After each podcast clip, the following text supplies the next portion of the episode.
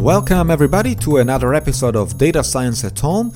Today I'm uh, with uh, Brett Zhiyuan Chen, software engineer at Google. His research interests match very well the ones at Data Science at Home that is, machine learning, natural language processing, text, and data mining.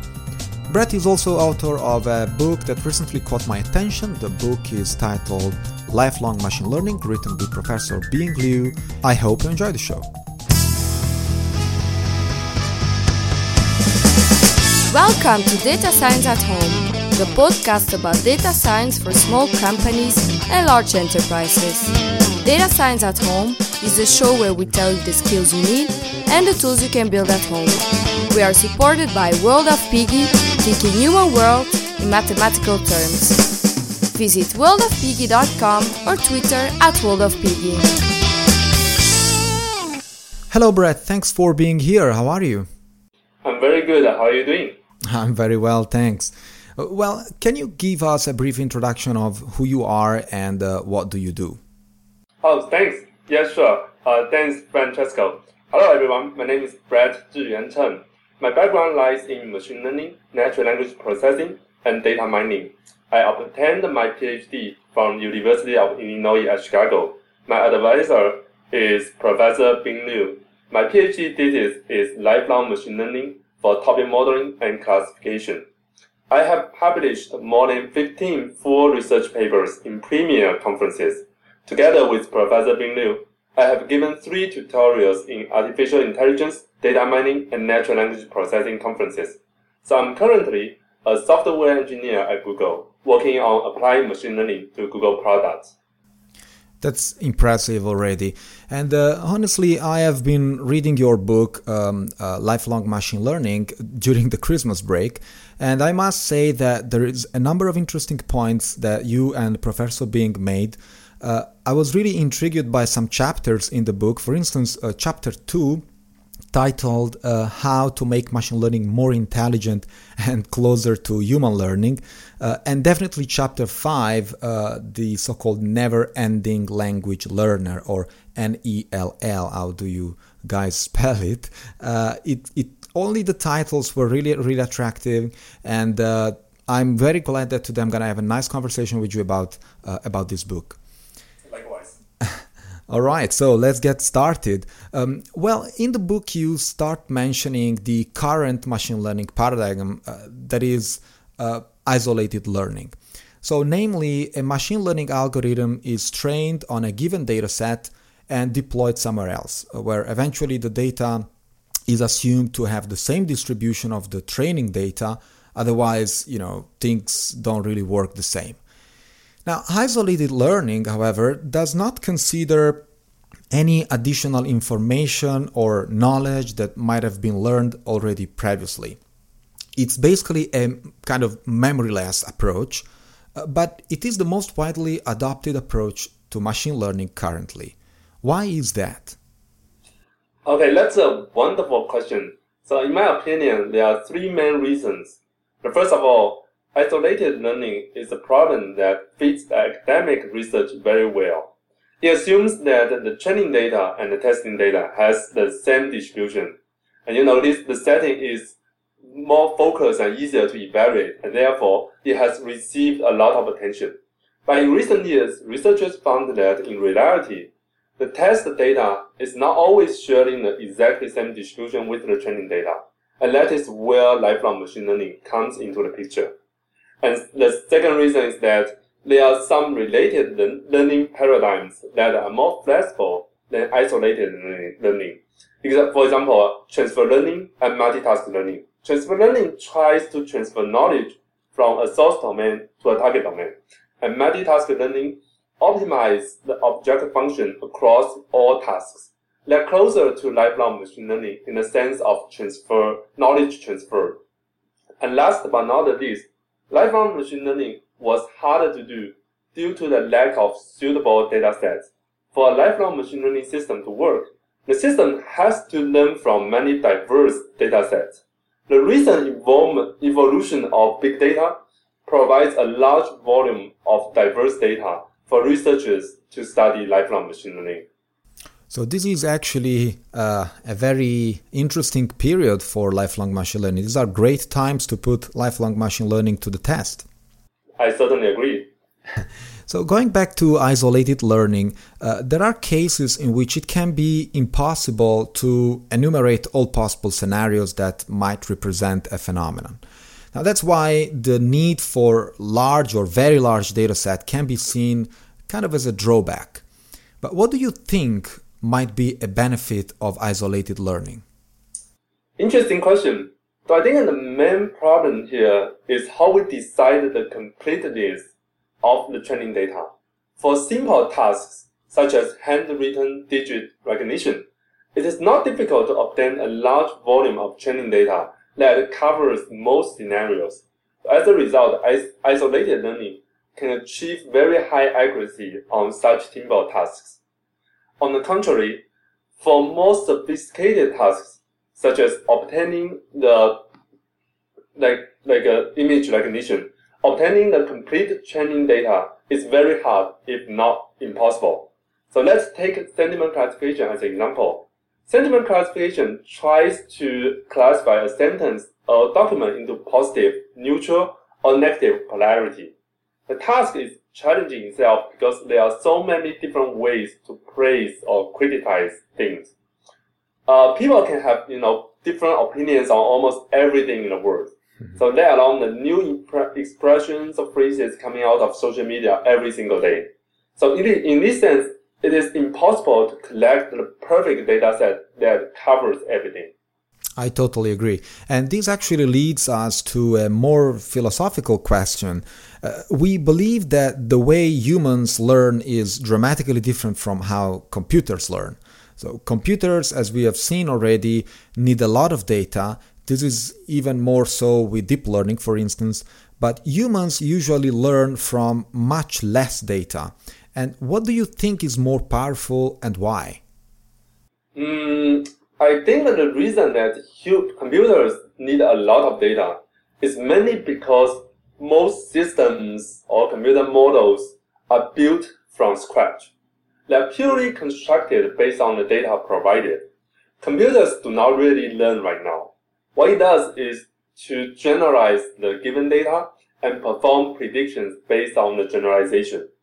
The resulting knowledge is similar but also very different from human knowledge because it is often not transferable.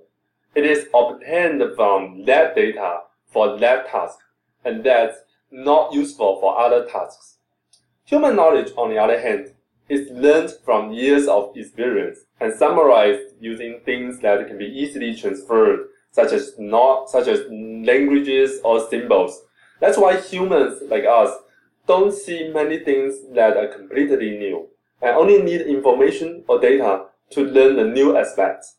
That is to say, we believe that without the knowledge accumulation and continuous learning as proposed in lifelong machine learning, computers will never be truly intelligent. Uh, this is actually a very strong statement, especially when you said that computers do not really learn now, uh, which is true.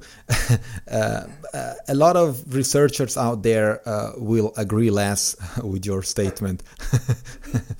Uh, now, according to the brief history of lifelong machine learning proposed at, in the first chapters of the book, it seems that concepts like the one that you describe have been introduced back in 1995. Now, my question is why lifelong machine learning never took off? I'm glad that you asked this question. Many others asked me this question before, and Professor Bing Liu and I have been thinking and discussing it when we write the book. In the book, we have a section covering the history of lifelong machine learning. And I believe there are several main reasons that the research in this area has not been extensive. The first reason is that the machine learning research for the past 20 years has mainly focused on statistical and algorithmic approaches. Lifelong machine learning typically needs a systems approach that combines multiple components and learning algorithms. And the second reason is that much of the past research, machine learning research applications focused on supervised learning using structured data which are not easy for lifelong machine learning because there's little to share across tasks and domains. For example, the knowledge learned from a supervised learning system on a long application is really harder to be used in a health or educational application because they don't have much to share in common. Third, many effective machine learning methods such as SVM, deep and deep learning as you mentioned, cannot easily use prior knowledge even if such knowledge exists. These classifiers are usually black boxes and harder to decompose or interpret. They are generally more accurate with more training data. And fourth, related areas such as, as I mentioned, uh, transfer learning and multitask learning were very popular, partly because they typically only need to address a few similar tasks and data sets, and do not require retention of explicit knowledge, and that is an easier setting to conduct. Last but not least, as I mentioned before, the lack of big diverse data also held machine learning, lifelong machine learning back. So I personally believe that this is the right time to study lifelong machine learning. The main intent in this book is to introduce lifelong machine learning and also encourage people to study, adopt, and advance this area. That's cool. The major goals of lifelong machine learning, uh, as you mentioned in the book, are extremely challenging, I must say.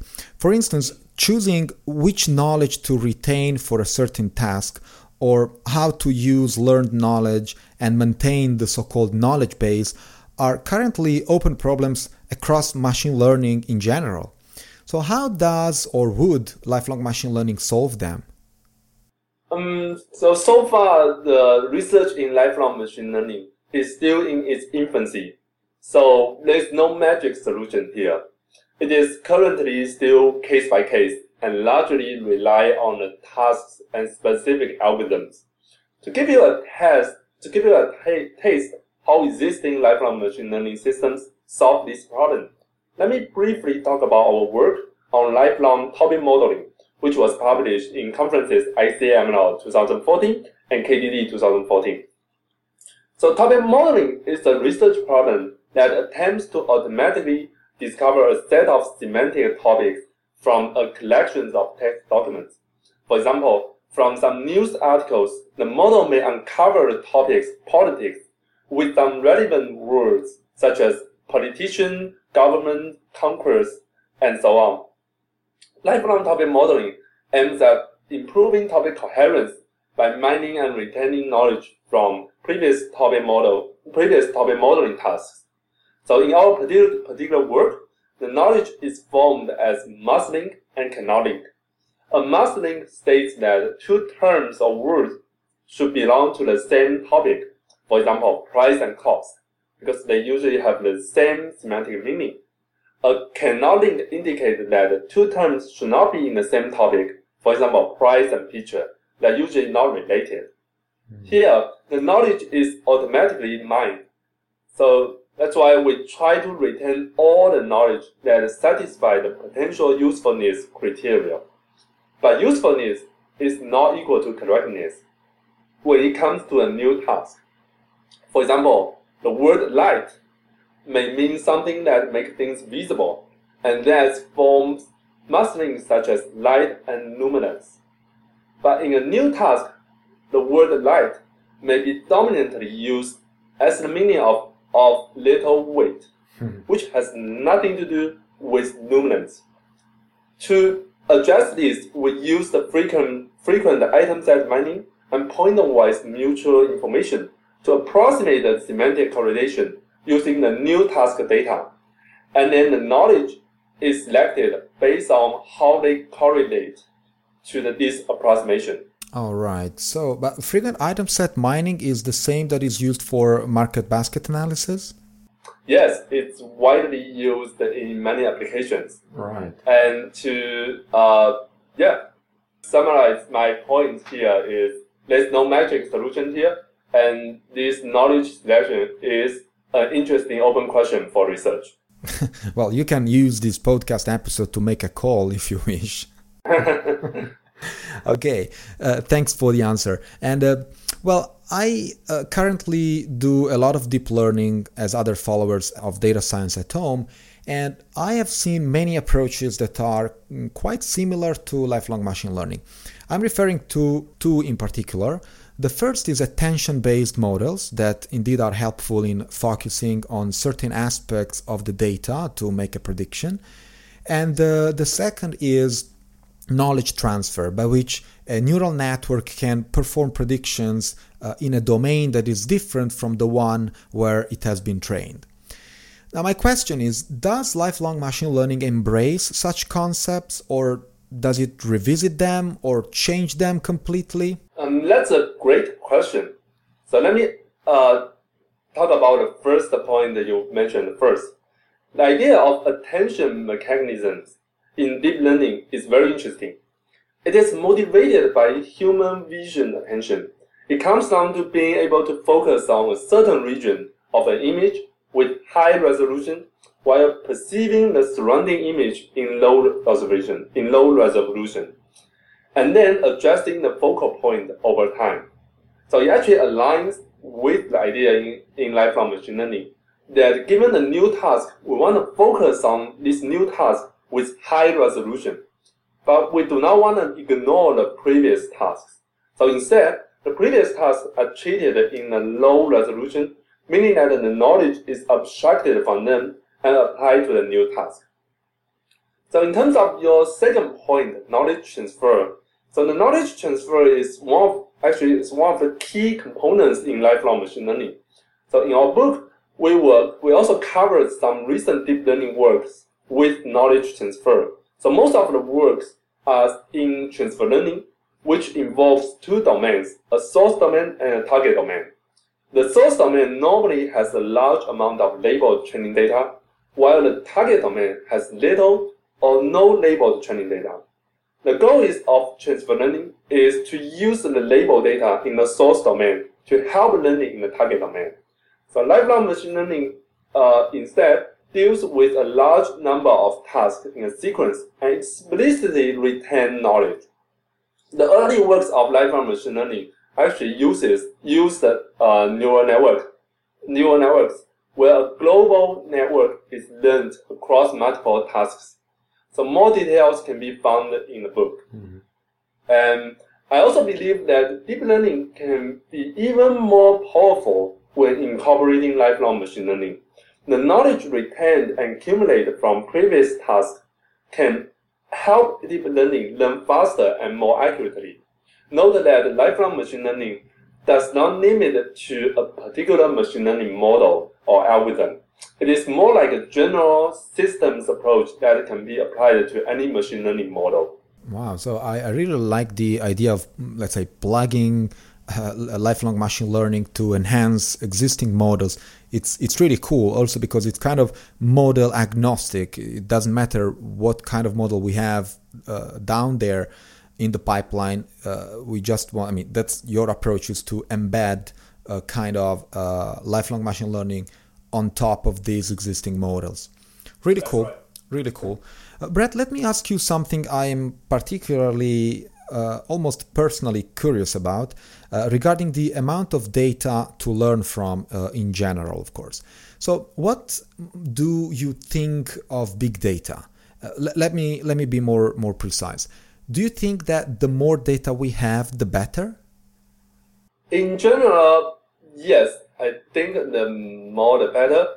So in social sciences such as education, cognitive science, and psychology, uh, so, and, and philosophy, it is common knowledge that like the Matthew effect of the rich gets richer. The more you know, the more you can learn. The more you know, also the easier for you to learn something new. So if let's say if we don't know anything, it is really hard for us to learn anything new, right? So these are very intuitive as, as each of us must have experienced this in our lives. So to give you an example, it's probably very difficult, if not possible, to teach a person how to solve differential equations if the person has only an elementary school education. Right. It is also important to learn from a wide range of domains, which give us a, a larger vocabulary and a wide range of knowledge to be incorporated in learning and problem solving. So, so that it is easier for us to learn in diverse domains. that that's that's very true. Uh, that's also valid for languages. Like learning a new language for a person who already knows maybe four or five is way easier than a person who just speaks the native language. Definitely, and this should be also the same for computer systems. You know, to learn and accumulate a large quantity of knowledge, the system needs a large volume of diverse data here. Unfortunately, such big data sets are now readily available, which should allow a computer system to learn and acquire a broad range of knowledge continuously to become more and more knowledgeable and more and more effective at learning and problem solving. A significant part of our book focuses on natural language processing and text mining.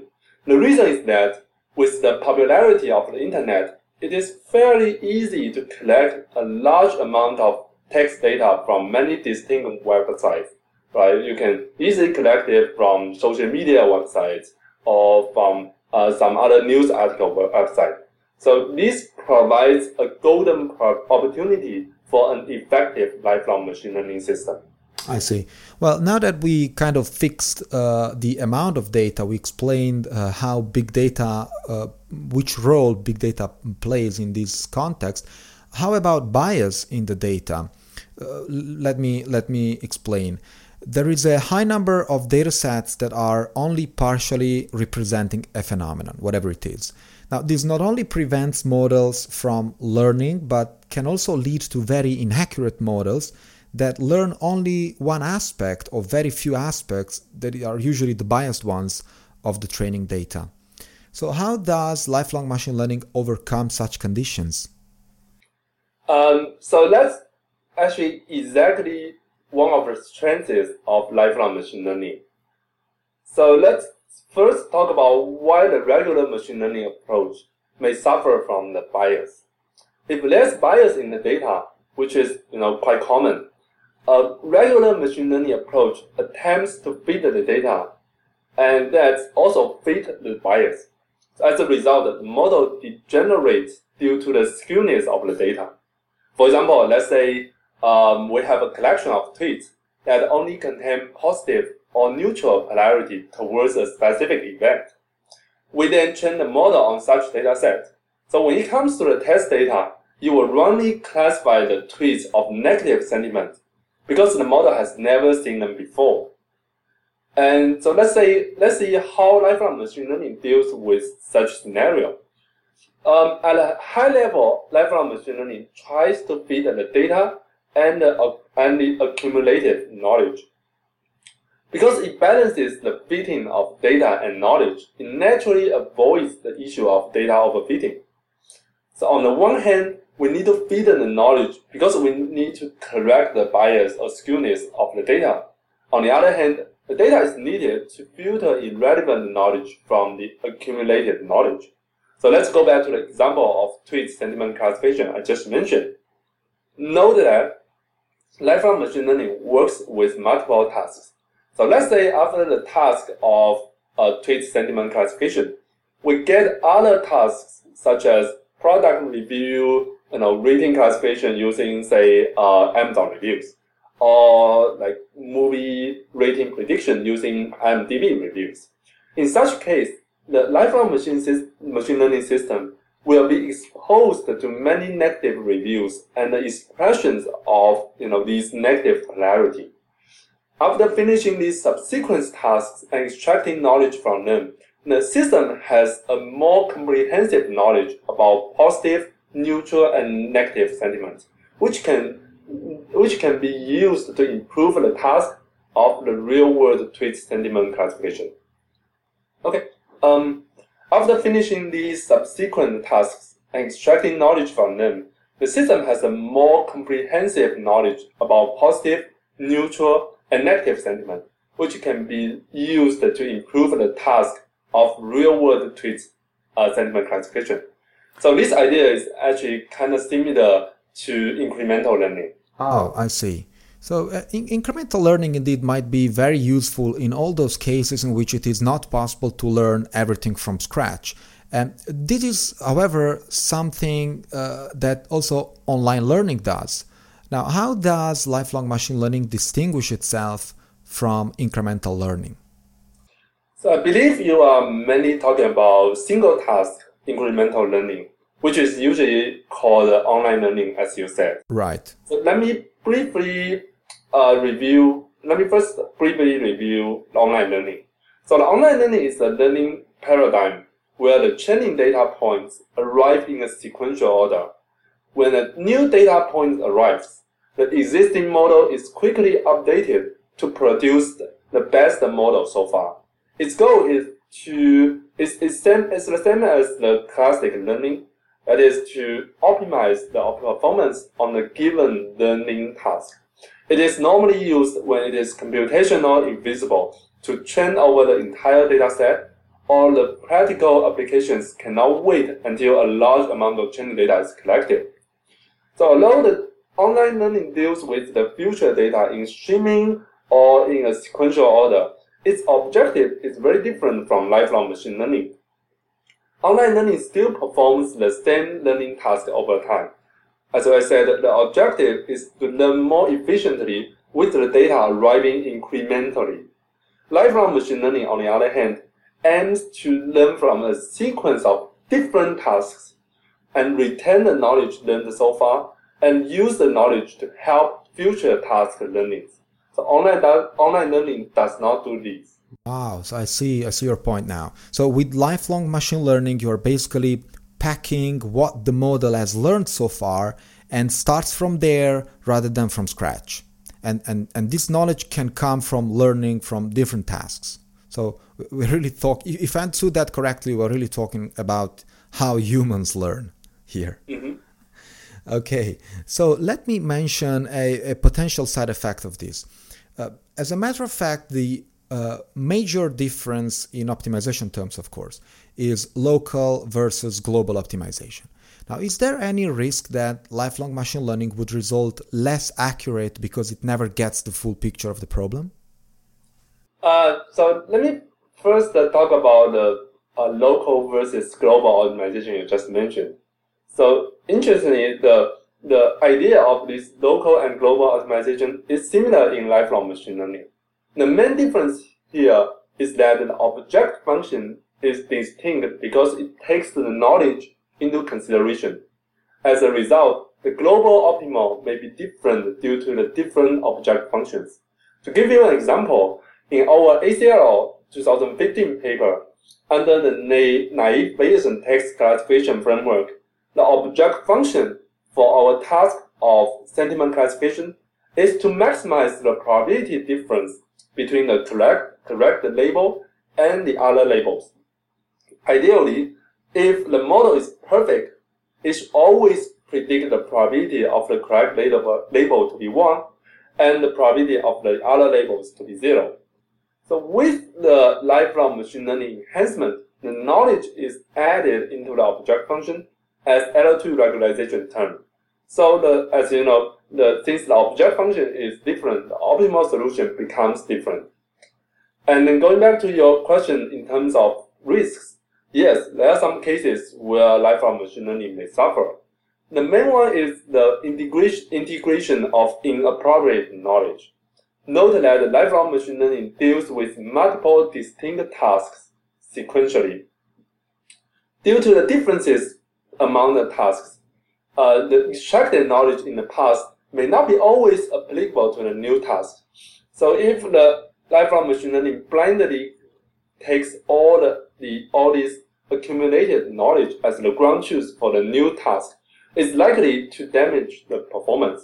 So let's revisit one example I mentioned before. So about the word, you know, a word has multiple, usually have multiple senses. For example, in previous tasks, the word light may only mean something that makes things visible. But in a new task, the word light may be used with a new meaning of, of little weight. So if the lifelong machine learning system only believes in the knowledge and treat the word light with only just one meaning, you will not get it right in a new task. And so how would you select the right knowledge? Um, so we will cover this a little bit before. You know, we have like different mechanisms for this. And as I mentioned in, for example, in our ICML and KDD paper, I mentioned uh, we use the frequent item set mining and point-wise mutual information to approximate the semantic correlation using the new data set. And the knowledge is selected based on this approximation. Uh, so in general, it's still an open research question. And uh, it, it's like very challenging and one of the key problems we need to solve. We need to solve in lifelong machine learning. I see. Uh, lifelong machine learning also takes the distance from reinforcement learning, uh, which is the approach uh, according to which an agent uh, gets rewarded or penalized after a transition to another state in the environment. Now, this will eventually force the agent to learn an optimal strategy for whatever task it has been programmed to. Uh, and so the point is, what is missing here that lifelong machine learning can provide for reinforcement learning?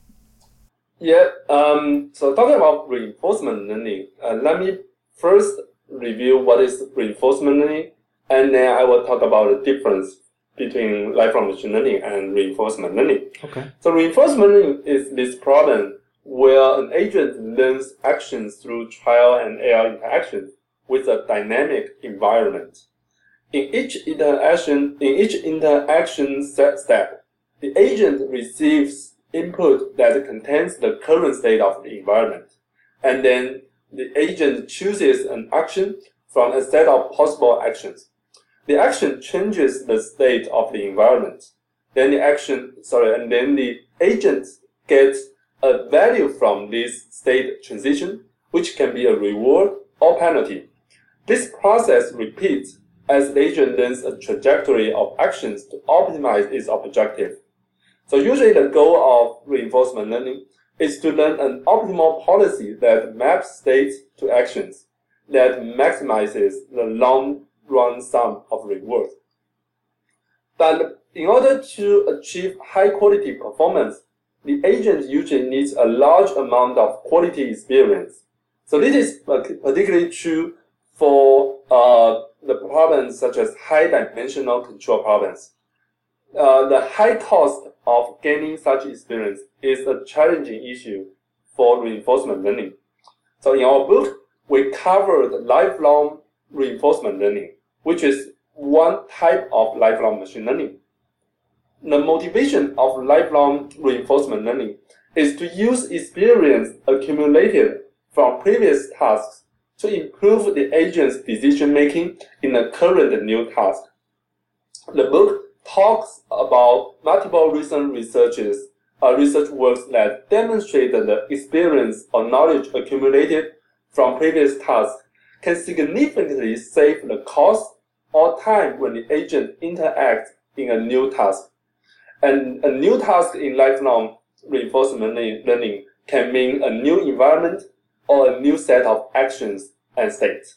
So interesting readers can refer to chapter 6 in our book. I, I, must admit that I partially skipped that chapter. Uh, I will read it right after this episode, I'm sure. now, uh, do you think that unsupervised learning is going to disappear anytime soon? I mean, uh, as collecting data becomes cheaper and label data increase, uh, what would be the point of unsupervised learning at all? Um, actually, I don't agree on that. I believe unsupervised learning will not go away. Instead, it will become more important. First of all, I agree that we will have more data, but manually labeling, labeling data is still very expensive. For example, in our experience of sentiment classification, labeling a thousand tweets can take several days. You know, this includes finding and training the annotators, sampling a small subset of data to calibrate the annotators, and then a couple of days on labeling the data. At the end, there are also some ambiguous examples which often take hours of discussions to reach a mutual agreement among uh, annotators. And we'll just talk about a thousand tweets only. So considering the larger and larger size uh, data sets, having human labeling all of them is invisible. Also, in many cases, the user application is not clear We may just want to get a better understanding of the data.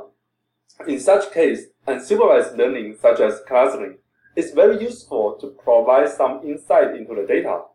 The information from uh, unsupervised, unsupervised learning are often fed into supervised learning as features. Recently, there's a trend to study deep learning based on unsupervised learning.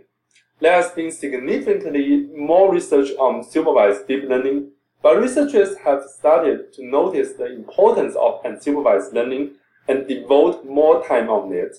So I believe research of deep learning and other machine learning approaches on unsupervised learning will make unsupervised learning more popular, more popular and promising.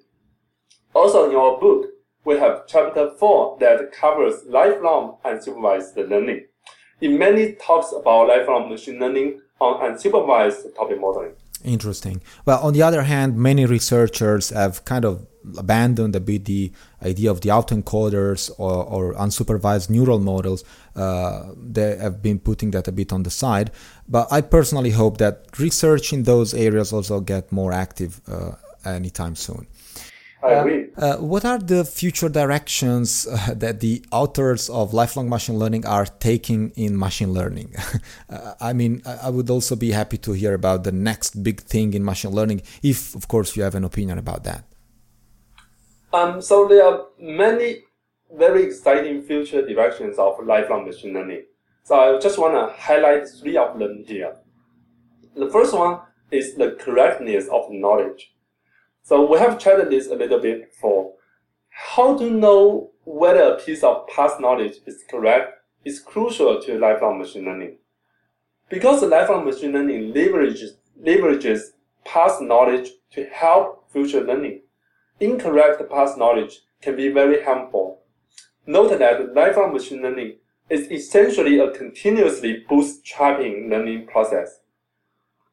Errors can be propagated errors can propagate from previous task to a subsequent task and result in more and more errors. This problem must be solved to ensure that lifelong machine learning is effective. Human beings solve this problem quite effectively, as we know. Even if mistakes are made initially, you know, they can correct them themselves later if new evidence is presented. Mm-hmm. They can also backtrack and fix the errors along with the wrong inferences made based on the errors. A lifelong machine learning system should be able to do the same. The second uh, interesting direction is applicability of uh, applicability of knowledge. How to know whether a piece of knowledge is applicable to a new learning task is also crucial to lifelong machine learning. Although a piece of knowledge may be correct or applicable in the context of some previous task, it may not be applicable to the current task due to some wrong you know, context. Without solving this problem, lifelong machine learning will not be effective either. Again, my works in the book propose some preliminary mechanisms to deal with the problem in the context of topic modeling and supervised classification. However, the problem is far from being solved. Much research is needed. The last one is I want to highlight is learning with tasks of multiple types from different domains.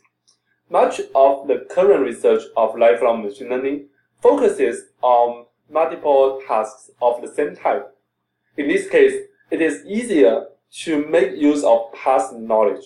If different type of tasks are involved, for example, entity recognition and attribute extraction, in order to transfer past knowledge from one type of task to another type, we need to make connections between these types of tasks. Otherwise, knowledge is really hard to use across tasks. One system called NELL, N-E-L-L, stands for Never Ending Language Learner, made some attempts to do so. Ideally, this should be done automatically, but with the current technology, it's hard because the connection needs to be made via some high level knowledge, which needs to be learned separately. Hmm. I, am really curious to see how this never ending language learner uh, will do in the near future. Um, also, because in, in, in cases like this one, it's quite easy to move the problem somewhere else. Uh, So, but yeah, I'm personally very excited about lifelong machine learning research and what lifelong machine learning system can accomplish in the future. Absolutely, and I'm I'm I'm very excited to see and eventually play with such systems too.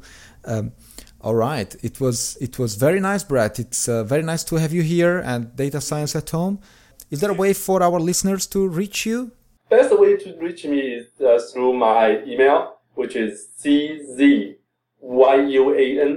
acm at gmail.com. And if you just search my name, Brett Zhiyuan Chen, on Google, you will also find my uh, homepage, which lists all the uh, professional experience and publications I have. All right. So we will add your contacts to the show notes of this episode. Thank you very much, Brett, for being here. Thank you. Data Science at Home is the show where we tell you the skills you need and the tools you can build at home.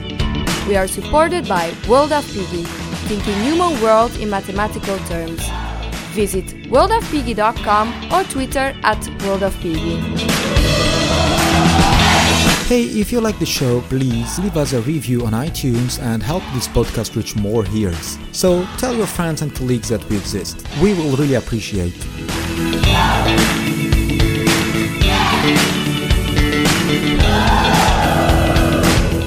Did you enjoy the show? Then give us some support. Anything of your choice, even one dollar. Maybe three Okay, even three. or five. Alright, five, or anything you want. You can make a PayPal donation by clicking the yellow button at the end of each post. We will really appreciate